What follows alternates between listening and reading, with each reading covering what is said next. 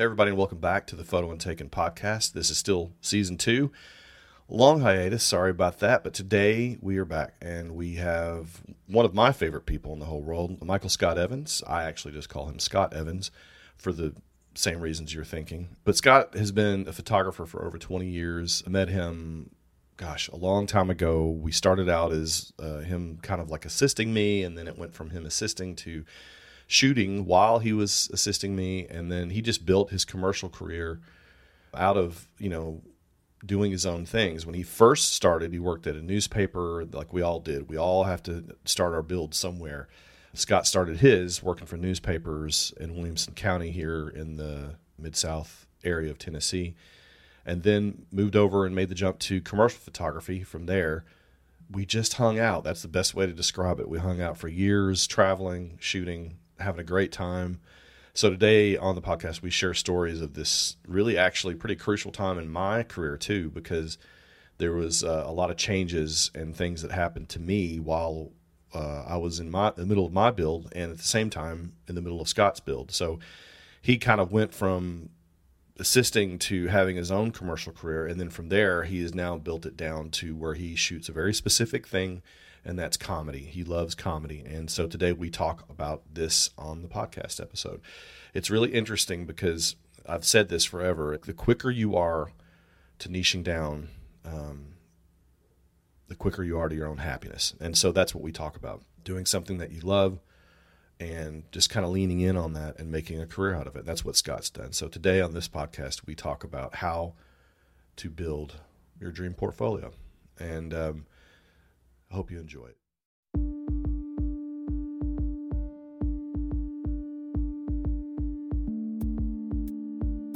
Hey, everybody, it's Allen Clark with the Photo and Taken podcast. And today, my guest is Scott Evans. Scott, welcome to the podcast, man. How are you doing? Hey, man. Thanks for having me. Can you remember the first time that you actually picked a camera up in your hand? How old were you? What was the situation? You know, what was your, I guess, you know, your favorite memory of that? It's probably my dad's camera. He had two Pentax cameras. They weren't the K1000s. They're a little more highbrow than that. He kept them in like this James Bond, like stainless steel briefcase. Dope. Yeah, and it had the uh, the styrofoam cutouts, so you little cube cutouts. Yeah, yeah. So they're form fitting. Well, just on occasion, he let me use it, and I used to carry it around middle school and um, like my freshman sophomore year of high school and actually my first the first photo of a band that I took was in high school. So that's and I was always jealous of that. I remember you told me this before, and I, I didn't even take pictures until, gosh, it must have been two, maybe probably closer to three or four years out of high school. So I was always jealous of you being able to start like much sooner with that than I was. yeah, and yet you've achieved more than me, so I guess we're even. so I don't know about that. I was being polite. Thanks, man. Thanks, man. When now a lot of you don't know there was a movie filmed here. Gosh, what year was that, Scotty? It must have been like eighty six or eighty seven when At Close Range was filmed because that was about the same time that you picked up a camera that you were actually Nin- in a movie. Nineteen eighty five. It was filmed here in Franklin, Tennessee, where you grew up, and that's where you went to high school, and that's where you kind of had your formidable years, as a lot of people would say. Yep, I remember because during the breaks, I was uh, sitting in my friend's Mustang. He had a '64 Mustang. Three, you rocked a, probably a serious mullet, and I believe you played drums, if I'm not mistaken. Yeah. Were you already in a band? Were you already in a band by this point? Uh, actually, my cool friends were in a band, and I tried so hard to get in it, and I couldn't. And then, really? actually, as soon as I did, they broke up. so they reformed a new band was, without me. What was their old name? Into You, actually.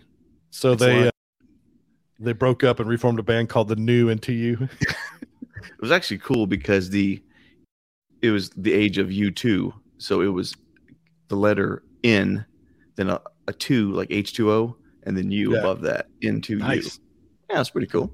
How many times you write that on your notebook? Uh, a lot. Trapper keeper.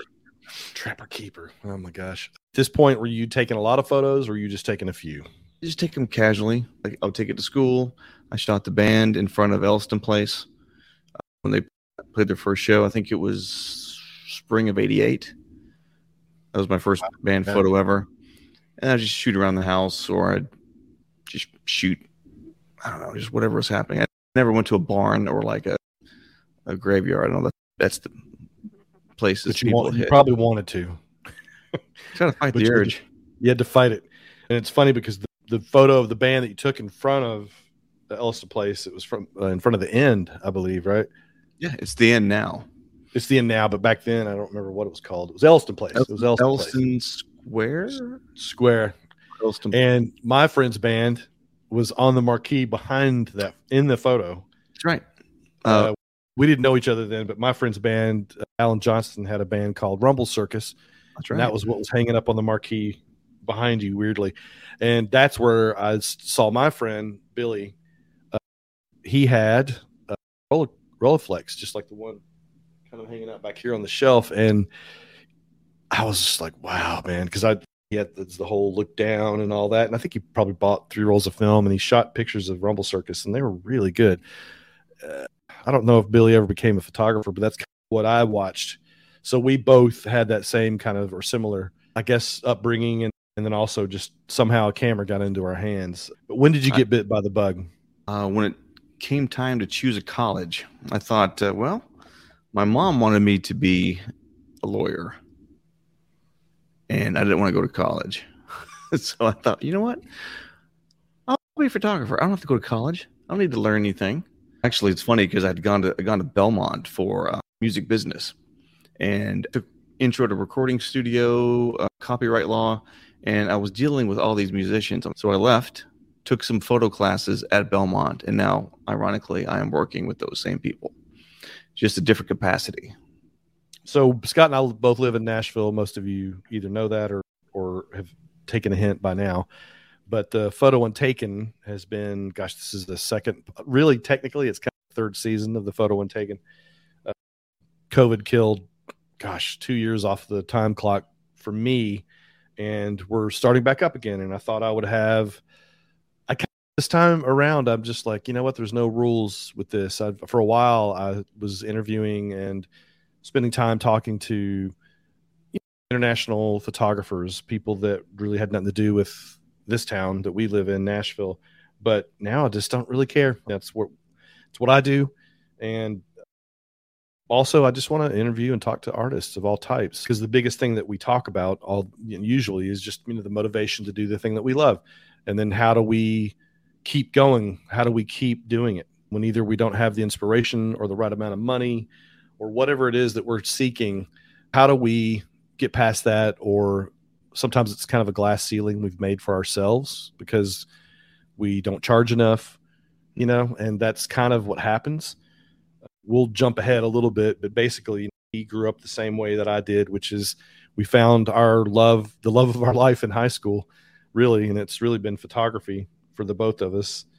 Uh, I didn't meet you until late 90s. No, The fall of '99. okay, so late 90s. Oh yeah.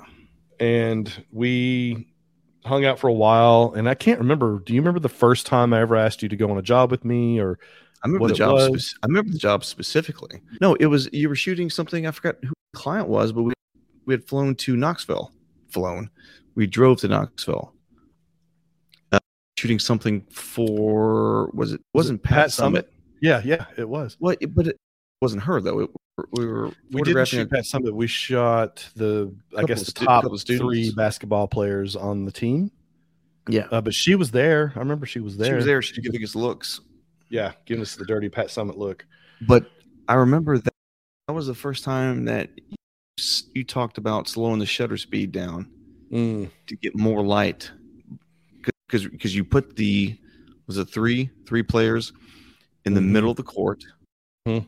And you, you lit them front right side or whatever and then you would slow the shutter speed down to get more light behind them it's funny it's funny when you're doing when you're mixing ambient light and the ambient light in a gymnasium is never good. It's those weird sodium potassium lights or whatever they call them and it's always green or some weird color version of pink.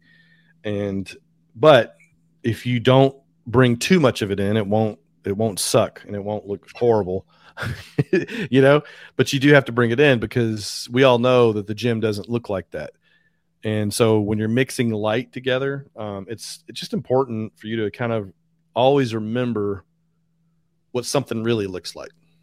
You know, and I've always said that photographers are always trying to make things either look lit, like they've actually spent the time, or that you can tell they've lit it with a light, or they're trying to make it blend, or where you can't tell that they're lighting at all. And that was that that time for me. I remember that, and I was still.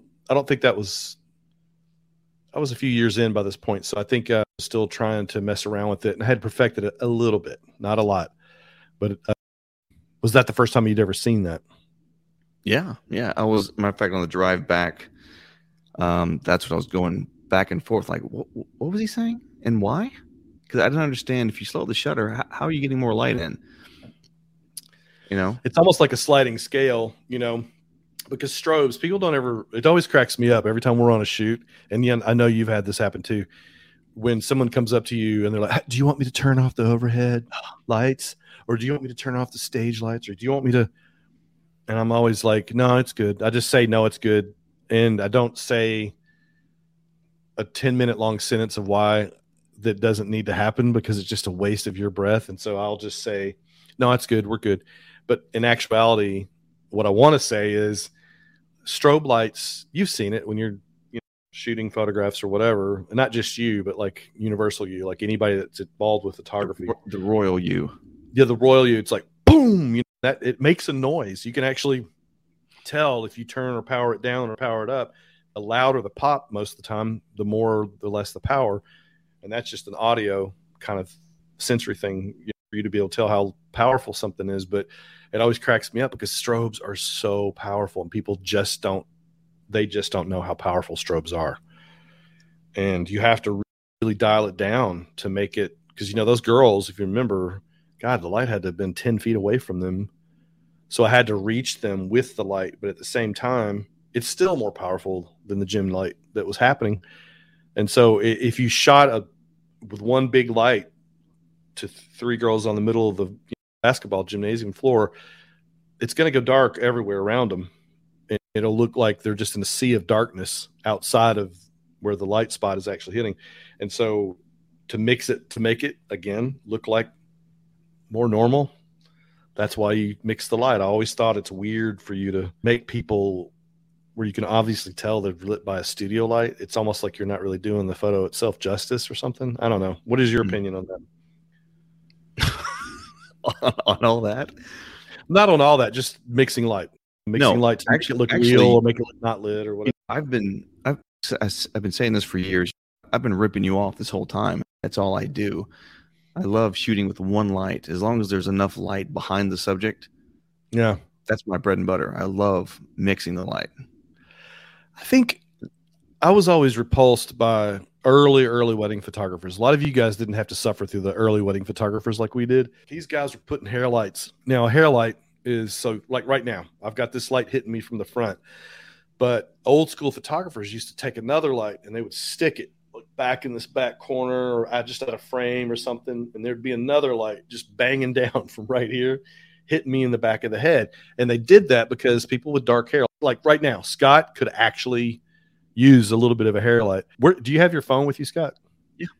Yeah, turn your phone on and turn the light on on your phone and just put it on the back of your head. And so photographers see how it highlights the back where you can see the hair and the hair separates that looks, from that actually looks pretty good. You know what I mean? And that's what the hair light would do. That would the hair light would serve as that function so that you could separate. Scott's got dark hair, and that's what they were trying to do. But they would put it on everything. Dude, they would stick texture, it on bald texture. I know it's dope but they would put it on everything and they would stick it on bald dudes and they would put it on people that had light colored hair or blonde hair or silver hair and they were just putting hair lights on everything. And what happens is all of us and scott you can attest to this photographers sometimes get into this little loop where they do the same damn lighting over and over and over and over and over and over and over again until a point where they just it's almost like you can just see the love draining right out of their photographs you know what I mean? Actually, just, no, you're you're the one who actually I thought that you would have to just put lights on the subject, like over light. You know, like mm-hmm. like the like the the hair light, whatever. But after watching you work, that's when I realized it's okay to use one light. You don't have mm-hmm. to doll it up. It's overkill. and there's also a trick you can do with one light to where you can take it like right now. Well, I'll just again show you right now. So this light right here is very small. You can see it in my glasses right here. So you can it's got a little honeycomb grid on it. It's probably not much bigger than my yeah, it's definitely bigger than my head. But you Is can it- see you can see like this blue light right here gets brighter. I'm turning it around and I'm facing now, I'm facing that way. But with this light right here, oops, you can go and you can see now if I turn it towards this wall behind me, you can start seeing the light. It's starting to light up this wall now a little bit more, or the chair right here behind me. And I don't that I don't need that. I don't want that. So I'm just pushing it back that way. See how it's darker. That's what you're doing. A lot of times you can take a monolight and you can just aim it towards the background and kind of cheat a little bit so that you can throw the light behind me a little bit more and it lights the front and the back behind me. That's why I always thought was pretty fascinating about lighting is that you can kind of just change the lighting entirely by just moving it around a little bit, making it brighter and making it look more awesome and and you don't have to do a lot of elaborate lighting like Scott is saying. I always felt like a lot of photographers would have like 15 lights on something. I always felt like they were doing it just because they could. It's like they just bought a. Corvette when they turned 50. What is that? Like every 50 year old, I, I didn't get the memo. You know what I mean? Or something. I don't know what happened. I, I don't really have a, or need or want to get a Corvette, but every time you see a Corvette driving, it's a white, old white dude that's 50 year older driving a Corvette. It's always old white men. What the hell? What is that about? I don't know. But you know what? You and I should go in on a Corvette. we should share. I'll get it on the week, every other weekend. Cool. it will resent me later in life. Did you the whole time you were working with me, you were still shooting too, and you were trying to figure out what clients you wanted to work for. Can you remember some of your early shoots that you got paid for? What were some of the early stuff that you did where when you were like starting? So uh, actually, I was shooting uh, shooting for a lot of the local magazines. If there was a food Mm. feature, I would shoot that. If there's a home feature, I would shoot that. I wasn't shooting a lot of people. Interestingly enough, I, I didn't. Yeah, it was weird. If uh, if the magazine wanted to feature some up and coming hipster restaurant, I would shoot a piece of their cake or whatever. I didn't really shoot people. And thing is, I was shooting with two umbrellas. Even when I met you, I was shooting with two umbrellas, Mhm. and that's it. How did you start or why did you start with that? Like, who told you about that? A friend of mine, you remember? Uh, you remember our pal Gary Welling? yes. Remember Gary? Hey man, Yep, um, Gary Welling, who yeah, would pop he- into Dury's on the reg. Yep. He had two umbrellas. And I'd always have to borrow his lights or rent rent his lights and he would have these big like bucket white lightnings. They don't even make them anymore. But he had uh, two was it those white ones? Those white Yeah. ones? Yeah, they I called ten, those. they were called 10,000s. White Lightning 10,000s. There wasn't ten thousand of anything in these inside the electronics of this, by the way. 10,000 tears. Aw. I just, I thought that's what you do. Put up two umbrellas and, then you come along and you talk about bending light and shaping light. I'm like, who is this freaking hippie? No, that's what I was doing. And everything looked the same. Everything was overlit. It was well exposed. But Mhm. I am convinced if I hadn't met you that day, I don't know where I'd be now. I'd probably be down the street washing dishes because I wasn't looking at other photographers. I wasn't. Uh, why is was- that? You think? it's more of a probably a self-esteem thing. You, you look at photos that you can't do, Yeah. you don't know how to do it, and then you just feel bad about yourself. And I just got over that like six years ago. Yeah, now I welcome it. I think it's great because I've embraced the fact that we all have different styles. yeah, exactly. Because, just because this guy shoots one way doesn't mean you have to. That's just the way he shoots. yeah, And somebody may look at me and say, I "Wish I could shoot the way he does, or look at Allen Clark and say, I wish I could shoot the way he does. So I just embraced that, and now I welcome all photographs. But uh, but no, it wasn't until you showed me a softbox. Yeah. Because the softbox, as you doesn't spread the light so much. With an umbrella, it's like umbrella's like shooting with an automatic weapon. You aim and shoot, you can hit everything. Yeah. It's like a Thompson gun or something. Yeah. Uh, it's funny because in my early build, like in, in my early part of the career when I was just starting out on my own, I spent a lot of time lighting with a ton of different lights. I wanted to know what it was like to overlight and have very specific lighting. And I would take jobs sometimes when it was in over my head a little bit. Like I remember taking one job with uh, a friend of mine who was a graphic designer, and it was called Delta Machinery, and it was a tool catalog. And I just was like, "Yeah, I'm going to do crazy lighting and do all this expensive, crazy lighting on it." And I just remembered thinking, I, I don't, I shouldn't do this. This is way in over my head. But I wanted to try.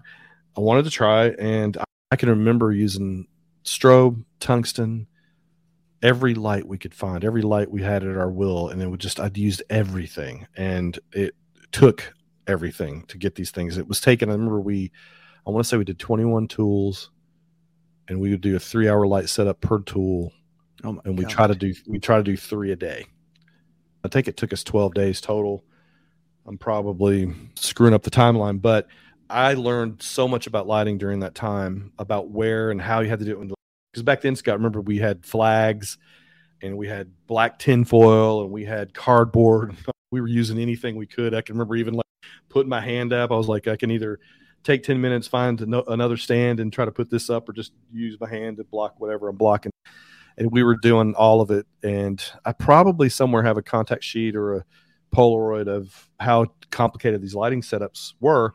And it took a while to do this. I used a couple of different assistants on it and uh, it was really complicated, but I'm so glad I did it because I would still use multiple light setups, but I would mainly try to do, like you said, where I was using mono light because I really wanted to perfect mono light for myself and just see how much you could do because you know, I don't think it was a lazy choice, although it could be viewed that way.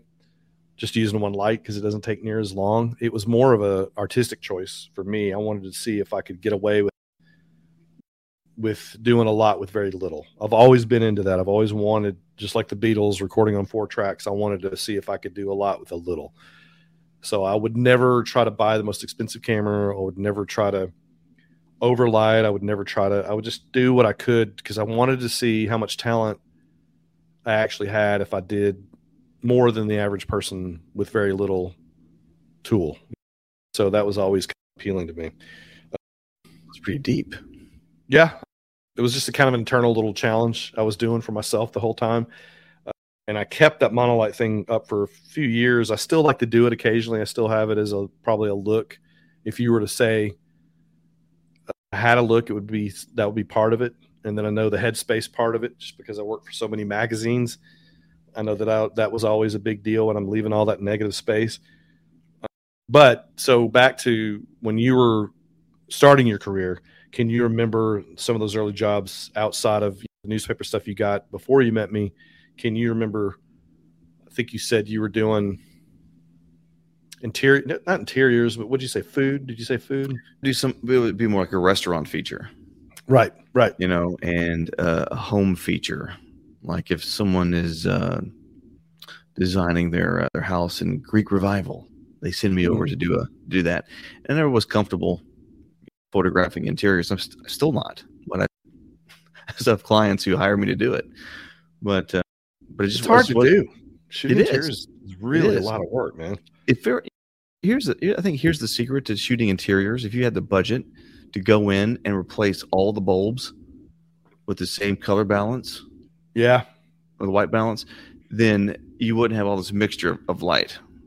Back then, I, I had no idea about white balance or color. I know a lot of people will just go in and do a tungsten setting, even if it's wrong, or something to where it would color all light. You know what I mean? Where Mhm.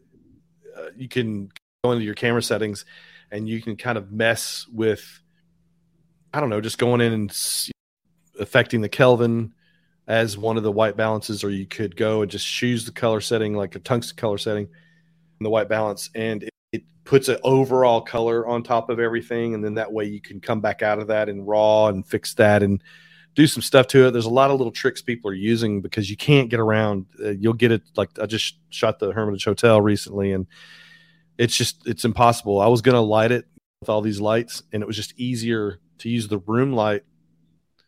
Throw uh, one of the white balances on it that just gave it an overall color, so then you could take that color back out, and that was one of the easier ways to do it. Just like on, on a tripod, shoot it on tripod, and just try to slow the shutter speed down and all the things you got to do when you're doing this because it will take four hours to do this or it will take four four minutes kind of thing and you're in a hurry and you've got a, a long list of all the different setups you've got to do. Here's the bar here's the dining room here's a close up here's a table by itself. And so you're trying to just pile through this stuff and it's hard to do it. Um, but you're right interiors are really difficult and it's just all this lining things up and spatial dynamics and all this stuff. It's like a like when you're done with those shoots, man, your brain is tired. You go home and your brain just wants to fall out of your head. Yeah, it's like like shooting a wedding. You're you're constantly on. Do you remember any moment when you thought to yourself, I'm starting to really gain some momentum here. I'm starting to really gain client base. You know what I mean? Like where you felt like it was kind of latching on for you. Yeah, about six years ago, which seems very late in the game, but I don't think so. been doing this for quite some time, and it's just, you know, I had the knowledge. You know, I had you as a uh, as a resource, but for some reason, like the last six years, just a light switch went off, and all of a sudden, it felt like I got it. What was it? What, what was the big gotcha moment? What what was it? You can, can you remember? Uh, actually, no, I can't.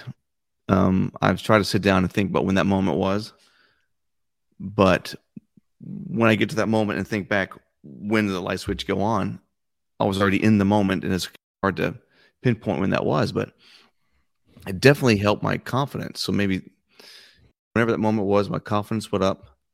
Um, when I got hired for a shoot, there's no anxiety about having to do it because beforehand I would walk into a job and feel like a fraud. I figure well, someone's going to figure me out soon enough. That's a common the imposter syndrome is a common thing with just about everybody. Yeah, I, I still get it sometimes. I think I started so naively in this and it went it flipped from being naive to just not knowing. And so a lot of stuff I, I did because I didn't know I couldn't and I had no one telling me no. And so that that is that's that's good because Mhm. no one's discouraging you or no one's telling you no. But also I can't I think a side product of that is that you don't know any better and you're doing things you probably shouldn't be doing sometimes. I can remember specifically doing a magazine cover and it was a band and I was really trying to emulate uh, Annie Leibovitz a lot. I was trying to rip her off and we made suits out of Christmas wrapping paper. You know, that whole thing. I think I was trying to do the David Byrne leaf suit that she made that one time. That's pretty clever. And so I made that and the lighting just wasn't great. We were using gosh, we were using Norman lights that were 400 watt seconds and it just wasn't a lot. So it was almost like our technical knowledge and our ideas just weren't matching up yet. Was it was the light not working for you, or did everyone say these are horrible? No, I think it was work. It wasn't working for me. It was too basic, and I can remember looking at it thinking, "This is super basic." But they were the client was happy. It was just it was it was lit well. I think you said that earlier. It was lit well. It just looked basic. It was flat, and I hated it. Six years ago, you felt like there was a moment of clarity where you felt like, "Yeah, this is this is it." But when, when can you remember when you were first happy with your work? Like really happy with it? Oh man, actually, it's when I was r- really happy. I think it was when I photographed Gavin Creel, the uh, Broadway actor. Oh yeah, Remember? Yeah, he won a Tony. He won an Olivier Award, and I got the oppor- opportunity to photograph him. And he had no idea I was going to photograph him, but I had gone to the theater and had set up. He was singing at an event, and I had an idea to get a, a Shakespearean, is it Shakespearean or, or Elizabethan? Anyway, 1400s collar I rented from another theater. And I- Elizabethan. yeah, Elizabethan. And I bought a, uh, a human skull replica, which, by the way, when, when my when my accountant saw the receipt for a human skull replica, Scott, I need to ask you about the human skull. and I said, "You think that's weird? Then wait till you see the Groucho glasses." but I was, I like that because the lighting on that was flat but contrasty, so I had the best of both worlds, and I like the Mm. concept too, because you could just you could photograph somebody who sings, give them a microphone, and put them in front of a of a curtain. Yeah, he's a singer. We get it. Okay. But if I was being a little more ironic with it, uh, he was very Shakespearean, but he was very comical at the same time. He, he was in Book of Mormon, so he's a comedic Oh, wow. actor. Yeah. Yeah. You know what, Scotty? I think that's too soon. I think six years is too soon. I think one of the first times I ever saw something that I liked that you did was Lyle Lovett. The shot you did of Lyle Lovett. And that's not six years ago. That's much longer ago. Dude. How long ago was that? Early 2000. So I think you, it's funny. And I think this is the confidence thing, like you were saying. I think you arrived much sooner than you thought you arrived. I think you were doing great work much sooner than you think you did. That was my first celebrity, so I'm surprised I got that. It's a wonderful shot. It's one of my favorites, and it worked so well with his outfit because he was wearing a tuxedo. That's right. And I remember specifically he was wearing a white tie. White tie, white shirt. Oh, it was so dope. He always likes your stuff on Instagram. Hey, he does. Unsolicited too. That's that's cool. He probably has no idea it's you, but Oh, You um, he does. He knows it's he knows it's me. so that was something that I thought. See, I, I see it that way. You don't see it that way, but I see it that way, and that most of us, honestly, are probably doing just fine much sooner than we ever thought. If you go back and look at some of my early work that I would be embarrassed to show you, there's probably a decent couple of images in there. I, a couple of years ago, I had the opportunity to teach a class online for Nobechi Creative out of Japan, and the presentation was on build, building your dream portfolio. So I had to go back and dig out all my early stuff, and it was really embarrassing. But somebody said later, or George might have said later, they were like, "Your early stuff still not embarrassing." You know what I mean? It's not as embarrassing as you think it is, and that's kind of the same. It's the same thing. I think we're all embarrassed of our early work, but you know, there was some there were some nuggets in there, man. Like, um, I think I started technically I started in 92, almost 93 and by 97 i had shot george martin the producer of the beatles Mhm. record that to me that's a pretty early shot for that for a career and that stuff is absolutely timeless i believe it was his lifetime achievement award they put it behind him when he accepted the grammy award like a lifetime achievement award and good grief how could you not be proud of something like that Now, did your career take off after that image, or No. was it already on, uh, like, you're already on your way up? No, I think it was Dave Matthews, which was right around that same time. I think once the Dave Matthews image hit, that's when the career trajectory really took off because I was that image was everywhere.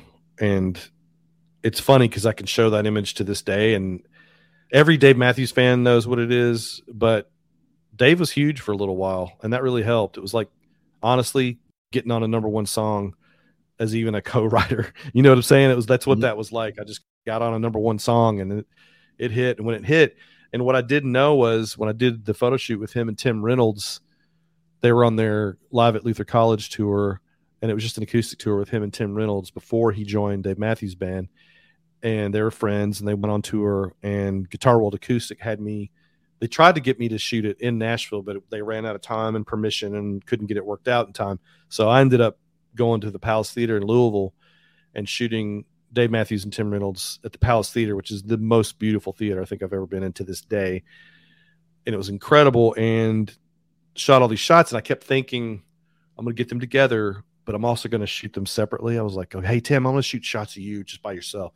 So I was clickety clack, clickety clack. And then I was like, Dave, I just need to get some shots of you by yourself. But I made sure to put Tim first and everything to make it look like I wasn't having preferential treatment towards Dave. So I would Yeah. shoot Tim here and then I would do another one. I, I would come up with the next setup and I would go, hey, Tim, you first. And I would get him and then I would shoot Dave. Okay, Dave, now you. And so I put Dave second, Dave second, Dave second. And I think I did that on purpose as like a strategy move so that they didn't think I was trying to just shoot photos of Dave, which I was. And no one knew it, but the following year he came out with a solo record.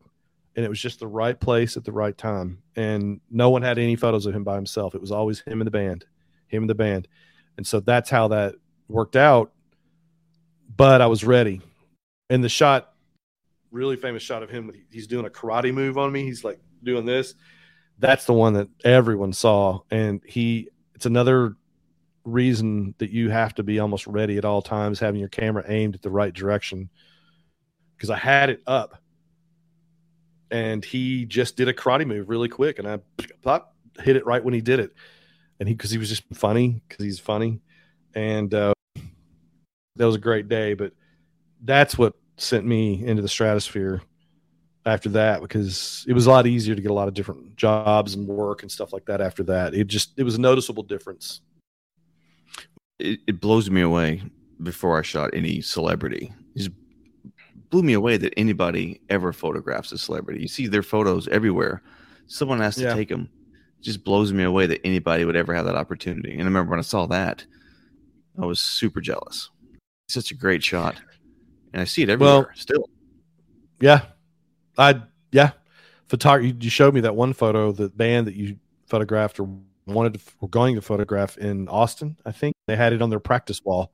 Yeah. There was like a painting that somebody put on a canvas and Some it was the same photo of him with the thing. red background of Yep. that. And it just blows me away too. But all photographers hear this, and Scott will attest to this. You are the one that has leverage. You, you have leverage. You're the one that creates the images. You are the one that has the camera and the one that takes the photo and the one that knows what they're doing, even if it's just mo- more than the people that you're there with. And you are the one that has leverage, and that gives you power, and that gives you all the. You have all the moves. You've got all the leverage. Uh, you can ask for however much you want to ask for. You can never give those photos away. Never let somebody take that and own the copyright to those images. You are the creator. Always know that you have the most leverage of anyone, even like even a star, like you're saying, like a celebrity. They need us. They have to get their photo taken. They will try to take that from you. You have to keep it, and you have all the leverage. I think people have been convinced by social media, Instagram, or whatever, just by celebrity itself, that they don't have any rights to anything. And it's just not true. You, as a photographer or creator, you have all the leverage. You always will. And I've tried to hammer that home. People, I think, have just given up in a lot of ways. They just feel like if this star has got bigger lawyer than me, doesn't matter how big their lawyer is. You are copyright law is so strong and you can win it so easily if you do the right things and you get the right paperwork and have things set in place. They cannot contest you. And I'm telling you, you've got more power than you think you do. And people just don't know that. They just don't know it. Preach it, yo. I'm just, you know, it just kind of gets old after a while. People rip off, rip us off. You know, we don't have a retirement plan in the photography community. There aren't any unions for us. There's only a person that the only person that's going to take care of you is you. And you got to do it. You got to do it. And I don't know, Scott. you- Yeah, you actually got to resell some of your stuff too. A lot of your images you got with Retna, mm-hmm. same way. And then you actually did shoots for Retna for a while. Retna was one of these agencies like Tony Stone or other stock agencies that would use your images that you shot for something. As long as you own the rights to it, you could resell it through them. Or they would have you go out on shoots, like a lot of red carpet, a lot of different setups. What were some of the shoots you did with Retna? Actually, I was lucky enough to shoot for uh, Billboard magazine. That's right. I did a lot of work for them. Billboard, uh, Radio Monitor magazine. Mainly those two. I rare was it that I shot a, a red carpet. I think I did one, maybe two, but There were other people for that. You were more of the portrait guy. Yeah, yeah. I'd rather be what that. were some of the what were some of the shots you did for Billboard? Do you remember? Oh, it's just record executives. It wasn't. Mm. It was the guy who started the uh, the Americana Fest, or uh, Right. oh, actually, Tony Brown from uh, MCA at the time. That's right. It's because of him, that shoot. That's how I managed to get the Lyle Lovett shoot. Oh, okay. That So makes all, sense. Yeah, it all worked. Yeah, because yeah, he was Lyle Lovett was on MCA at the time. These agencies are pretty much gone the way of the dinosaur now. But man, those were the glory days. We had somebody that was almost like a song plugger for us uh, that would sell or resell our images and negotiate prices and stuff like that. And it was all over the place. You never knew what you're going to get. It was like our version of mailbox money. I know a lot of songwriters call that mailbox money. And it's just stuff that would show up. You never knew it was going to show up, and you'd get a check. It was awesome. You just like go to your mailbox and you'd be like, "What?" On the flip side of that, when you are looking through a magazine and you see your image, and there's no check in the mail, Exactly. And then you got to track it down. You got to chase it down. well, that happened all the time. you, I, t- I told you when Cracker Barrel bought one of my images from Retna of George Jones Yeah. for his greatest hit CD in Cracker Barrel. Yep. Remember how much I got paid? Nope. Sixty dollars for an album cover. You can barely get two people's meals at their restaurant for sixty dollars. Yeah, That is some honky bullshit. yeah. we have since parted ways. Yeah. They've also left this earth, I think. Yeah. They've left this mortal coil. What's sad though is that I really needed that sixty dollars. I was on the fence up- about cashing the check, but I needed the sixty bucks. But they claim Retna was, was splitting everything down the middle. So according to Retna, an album cover image goes for one hundred and twenty dollars. Yeah. Just horseshit. We both know that. Oh man. They need to take that sixty dollars they made and go buy some more crack with that. It's crazy is that I actually bought the CD because I, I saw my photo. I'm like, holy shit, that, it's my photo. So I spent thirteen dollars on the damn thing. Opened it up, has my name, has Retna. I call Retna. Oh, we'll send you a check out and got the sixty bucks. So Scotty, what would you say? What would you say were some of the kind of like eureka moments you had while we were working together? Like I think you said the, the softbox thing or the mixing light thing was a big deal for you. What's been one of the big deals lately? What are some things that you've changed in your game recently that you've never had in your game before? One thing that uh, that's changed things for me is actually trusting in my instinct. Sound like though is that you talking to yourself, going, you know what? I know what I'm doing. It's Science at this point. I need to trust the science because when you do this same or similar thing, you do this or A plus B equals C type of thing. This is going to work out. Kind Well- of thing. Is it something like that, or is it just like you just trust in your skills? I, I just trust in it, in my instinct, and you know, I I, I realized that I got to stop asking the clients questions. They hire me to do a job, and they hire me for my opinion, and I just shoot it. Now, if they want to give me their opinion while I'm shooting, that's fine. But I've just learned to trust that instinct. Um, and as far as you're concerned, dealing with you, because of you, I've actually learned to embrace the shadow as well. Because that used to be, I used to over position lights and I would get in weird positions to to make sure there's no shadow at all. Yeah, But I still find myself struggling with that, trying to not have a shadow in a photograph, and then you just have to embrace it. no, just I think it, have I think it adds to it. Uh, The way I shot uh, George Jones, there was a shadow at the very bottom right hand corner, Mm. and for years I obsessed about that. Like, why is there a shadow down there? But actually, it it works very well. It because he's he got his hands together, his, his head's down, and just the light comes from from the top left and drops off at the bottom right, and it looks good. And it took me years to embrace that, and I'm I'm still doing that. I'm embracing the shadow. It's okay. So, Scott, on the Photo One Taken podcast, we've done this since se- season one, and that is we asked the following three questions. So, question one What was the photograph for you? And it may have been a shoot for you, not just a photograph, but what was the photograph for you that where you thought, yeah, this is the direction I'm going to go in. This is I'm liking this. This is where I want to go. I feel that I got traction about six years ago. But the one shot that I took that I knew I was onto something was when I photographed uh, Shigeru Miyamoto, the Mm. game developer for Nintendo who created Mario. Mm. That That's was only that was only three years ago. So I Google him. He developed Mario and Legends of Zelda, and I think was it Star Fox? Yeah. Is that the one too? Yeah. So I told this guy, I'm going to show up with my camera and we're going to take some photographs. I didn't even ask him. I just brought a background and some lights. But Yeah. I had two days to come up with the concept for this guy. Wow. And I decided to find a Mario character chessboard. Mhm. It cost me $40 at Target. I, I had my son set up the pieces because if I took a picture of this chessboard, and the pieces were wrong, I was going to hear about it. But I did a test shot of my son, and when Miyamoto got there, I showed him the test shot, and he told his English-speaking handler, "Let's do it." And I don't know. I I, I personally believe the pictures are gold. It's just I do too. I do it's too.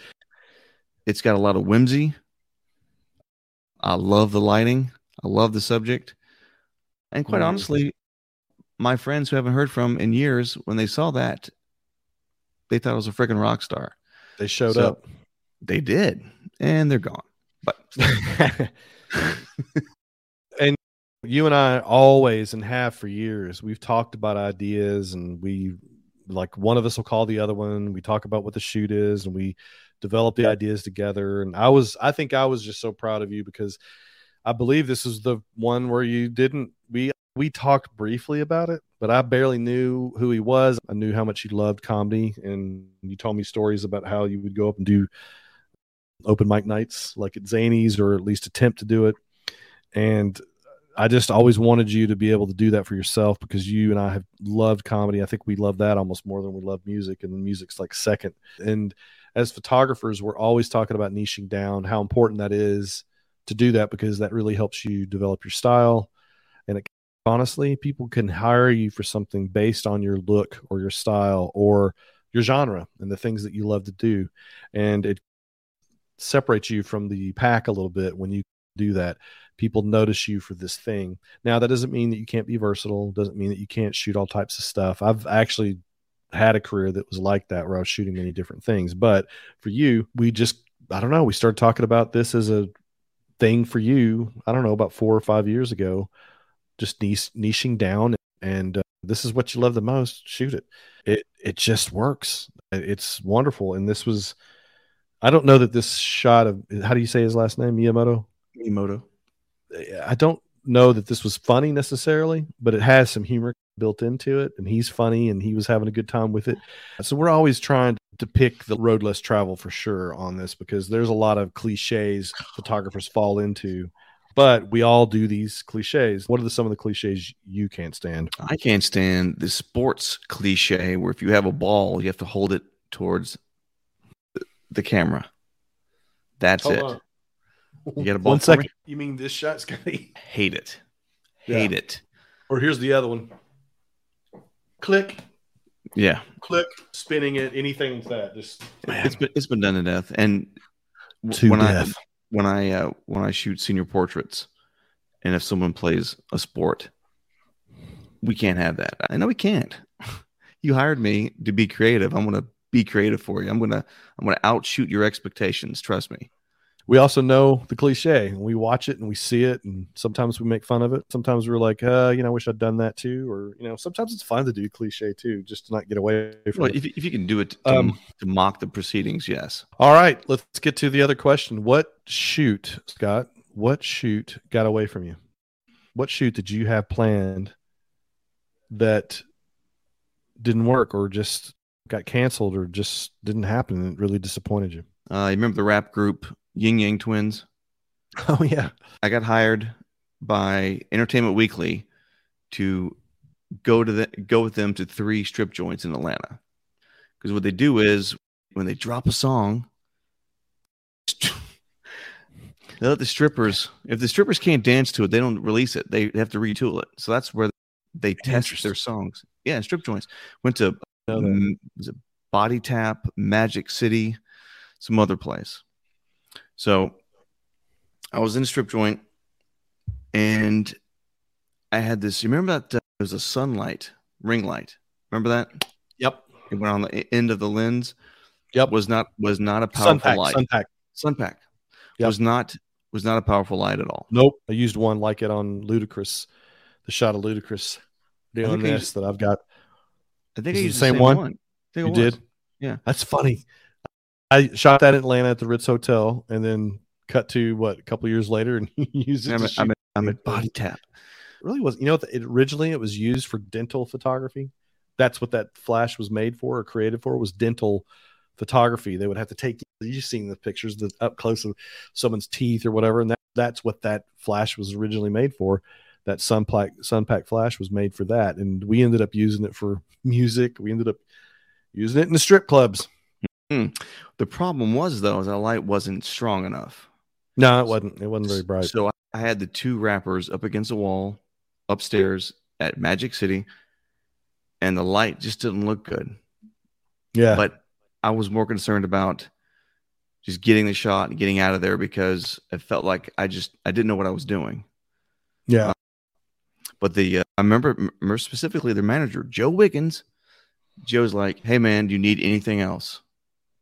I'm like, "No, I'm good." He's like, "You sure you don't need anything else?" I'm like, That's what he said to you. Yeah, I said, "No, dude, we are good." And then we left. Whoop! What the? Ah, What is that? my light went out. Oh, did it die? Yeah. Like the power? Yeah. Oh boy. We can still we can still talk, right? yeah, in the dark. That's fine. Let's do it. No, you nutbag. Oh, what does it take? I've got multiple things right here. No, I got. So as we were leaving, and I was reviewing the photos, I realized these, they just didn't look great. They looked flat. The ring light didn't do what it was supposed to do because it just wasn't strong enough. So This I, wasn't I, enough power. no, I got no effect. But the whole idea of us being in a strip joint, even to this day, what I wanted, what I should have done, I said, yeah, I want one more shot. I should have set up a light, which I could have, on the stage or very, between the first table and the stage, and had the, the, the Yin Yang twins at a table with money in their hand and their friends around them throwing cash out. And maybe you see like a random stripper's foot with a stiletto and just light that from the front and shoot them from the side. And I always regret that. I guess the only really uh, good news is that nobody knows who the hell they are anymore. But it still would have been. they just disappear off the face of the earth? What happened to those guys? I don't know. But uh, that's one shot I regret not taking. Was there a shot or just a shoot that just was so crazy that you can't believe it yourself? Like something that happened on a shoot or something Mm. that got away from you or something that just was insane that happened on a shoot? Uh, nothing was terribly insane. I did get run over by a high school football team.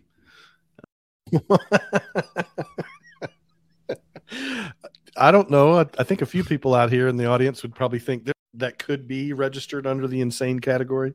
I was uh, working for a newspaper in, in Williamson County, and I was hired to shoot the day in the life of a football player.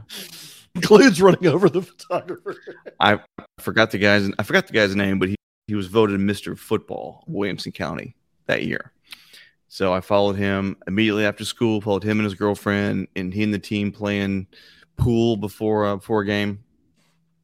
Anyway, the game was about to start, so I want to get a shot of the of the football team busting through that the the paper the the, the banner that the cheerleaders were holding. So Yeah, like a- yeah. so like a dummy, I think I stood about 12 feet in front of it. So they ran through to grab a couple shots, and then some lughead just drills me. And then as he does, the camera flies out of my hand. The camera lands, and the lens just splits in half. Just like that. Wow. Yeah, he got my bell rung too. But luckily, I wasn't there to shoot the game. I was just there to shoot the players. So that was the last shot that I took. Was some Yeah. guy named Seventy Two coming at me. Yeah. Uh, luckily, the newspaper page replaced the the shitty lens that was broke. That's nice. That's was- nice. Yeah, that- that's the first thing that comes to mind. That's funny. You know Yeah. what my particular favorite was, was when we were shooting Brandon Slay, 2000, oh, 2000 winner of the gold medal in Sydney. because we, we'd gone to Texas several times. This was we went specifically to, to shoot Brandon in Denton, Texas, which is Texas, kind of a, a suburb of Dallas. Yeah. We did that so- specifically. yeah. Yep. So we went out there and it was just funny because I, I was much younger and Scott was much younger and we were kind of, I don't know, full of vim and vigor. And Yeah. I just kind of did something like, I want you to take me down like you would if you were doing this for real. He told us exactly what he was going to do before he did it. Remember? He said he usually goes behind the leg and he takes your leg out or legs out from underneath you. And then he goes, I'm going to use your arm to choke you with. Remember, he wrapped my arm around my head and then choked me with it. And then um, he said, you know, told us to tap out if we thought we were going to pass out. And I didn't have to tap out, but I was waiting for Scott to take the damn photo. It took forever for you to take the photo. And I was like, take the photo, take the photo. Because I was on the ground getting choked. And then he did it to you. And then you almost passed out. First of all, I, I didn't I didn't know anything about having to tap out. No, I, didn't- Oh, didn't hear that discussion. that? Yeah, Scott did not tap out. Scott almost passed out. Yeah, he it, yeah he choked me with my own arm, He choked And- you. He used your arm, wrapped it around your neck, and then choked you with it. And- and you were too busy laughing to not take a photo. sorry, I remember I'm that. I'm, Oh, I'm I wasn't sorry at the time. Oh my my gosh, God. that was Yeah, such a and- funny shoot. yeah, and then after that, remember we had to, for some reason we had to drive back that night from Gosh, Denton man. to Nashville. because I know that's so ten hours is Dallas, and that was probably eleven hours Yeah, because that was another hour outside of Dallas. yeah, and I couldn't swallow because because my throat was killing me. From him choking you. yeah, and, and oh had no! I remember, I remember I had some Dunkin' Donuts in the car, and uh, it was ice cold that, at that point, and we had gone to we had driven a couple hours east, went Yeah. to a speedway or something, and I asked the guy. Remember I asked the guy, "Can you use your mic? Can you use your, your microwave to heat this up?" and he goes, "Sure." so I put it in there, and after a minute, it explodes. Ugh. That's crazy. Why didn't we fly? We should have flown. know. I don't know. I think it was a trip before you and I were. We went through Jackson, Mississippi. We went through, I think, Beaumont. We made our way through Houston, San Antonio, and Austin. So we were just doing a bunch of shoots. That's when we shot uh, Chris Tomlin, I think, and it was just just a trip around Texas. Yeah, And we stopped at whatever hotel we stopped at. We're having breakfast. Still dark outside, and for some reason there was a plate of cookies in the lobby, and they're peanut butter cookies. And Oh man, I used to try to get you to eat peanut butter cookies all the time. and I just I, I don't like He hated peanut butter cookies. I don't know why I tried to get him to eat peanut butter. I still cookies. do. But anyway, it came to a head. And you're like, yeah, but these are like the best I've ever had. And I'm like, are the best I've ever had at a hotel. yeah. And my response was, how is the best at, at something that I hate make it better? so I'm like, let's just Valid Yes. point. So I said, let's just go. So Allen, he takes his cookie, takes his cup of milk, and the front doors, it was, it's not just a front door, it's like a little, like a foyer. You got two sets of double doors mm. back to back. So I walked through the first door and let it go. and Allen was leading with the cup, leading with his arm with the cup in hand. And then as soon as the door swung back, he just the It was like out. a milk explosion inside that little portico. Anyway, it, It made it funny. all worth it. Oh, good good times. The interesting thing that you and I've been doing for the longest time for ourselves, and, and specifically, I wanted I wanted to help you with this too because that was something that I had developed for myself, was the niching down part. And I just honestly want to, I want to teach a little bit more. I want to do workshops a little bit more.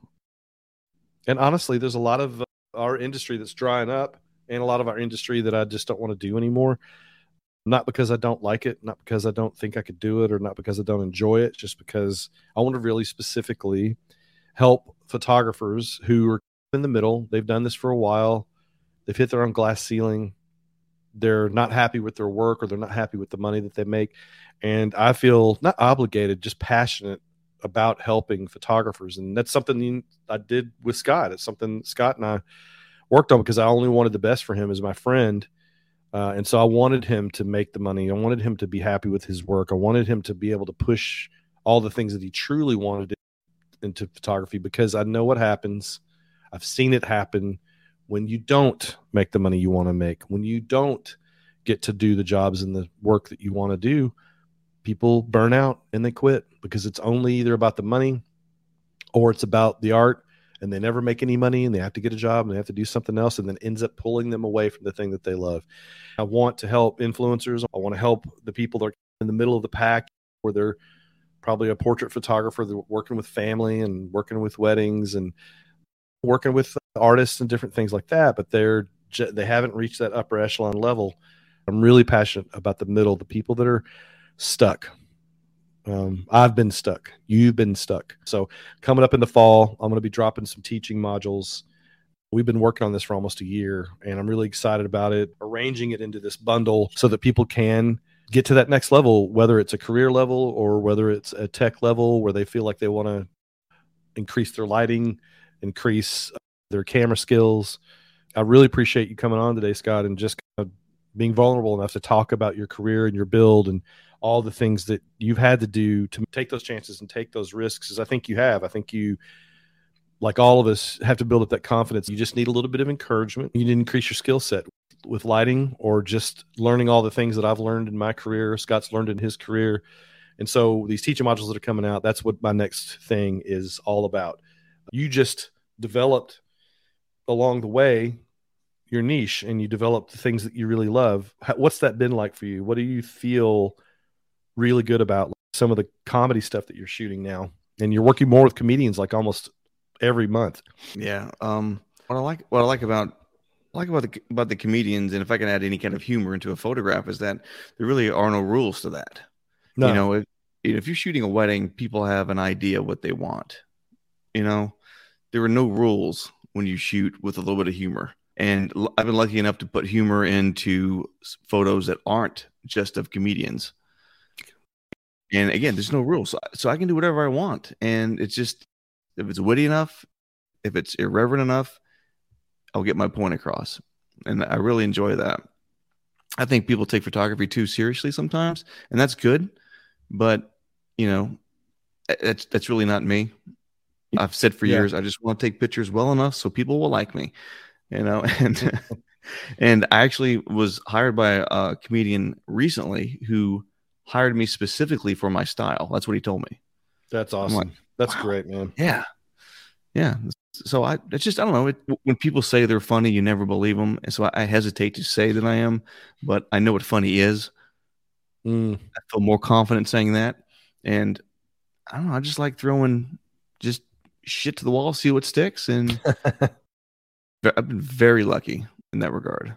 I like seeing your personality a lot show up in your work. I think it's great and people, I think, you think you're being hired because you have a camera or you're being hired because you've got technical skills. I think you're being hired because you have personality and it shows up in your work and it separates you from everybody else. I think that's what it is. An idea is so powerful, and I think people respond to great ideas and respond to funny, just Thanks, like that. and so I think that's what's wonderful about what you're doing. Thanks, man. That makes me happy to hear that. It's great. It's uh, you know what Sam Abell talks about a lot with in his courses and when he gives talks, and he talks about fully realized ideas.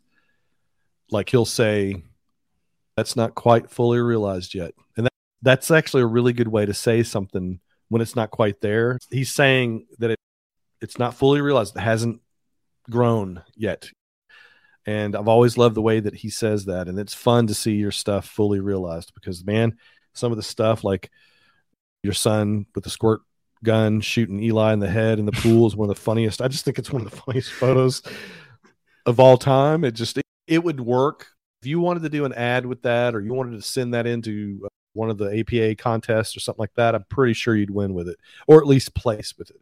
Ah. And I've always felt really that image is so much stronger than you give it credit for. Thanks. and I love this. I love that we've been able to grow both our careers together, and I've also loved just helping you along the way. It's been fun. Yeah, it has been.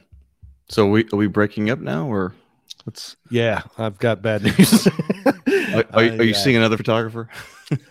I'm seeing not just one but two other Mm. photographers. Anyway, all this to say, Scott, I really appreciate you coming on and talking about what you've done in your career. This is my pleasure. Are you going to Venmo me or what? No, PayPal? Yeah, uh, checks in the mail. Checks in the mail, buddy. Nah, dude. Thanks for having me. It's been awesome. You guys, thanks for watching. This probably went on a little bit longer, but I haven't done a podcast in quite a while. Tune in for more. Like, share, follow, and just give us a good rating if you can. Appreciate you guys listening. More stuff come coming down the pike. I've got more photographers, more artists, and a lot of how-to type of stuff that we're going to put out on our channel on this podcast. So thank you guys. We'll see you soon.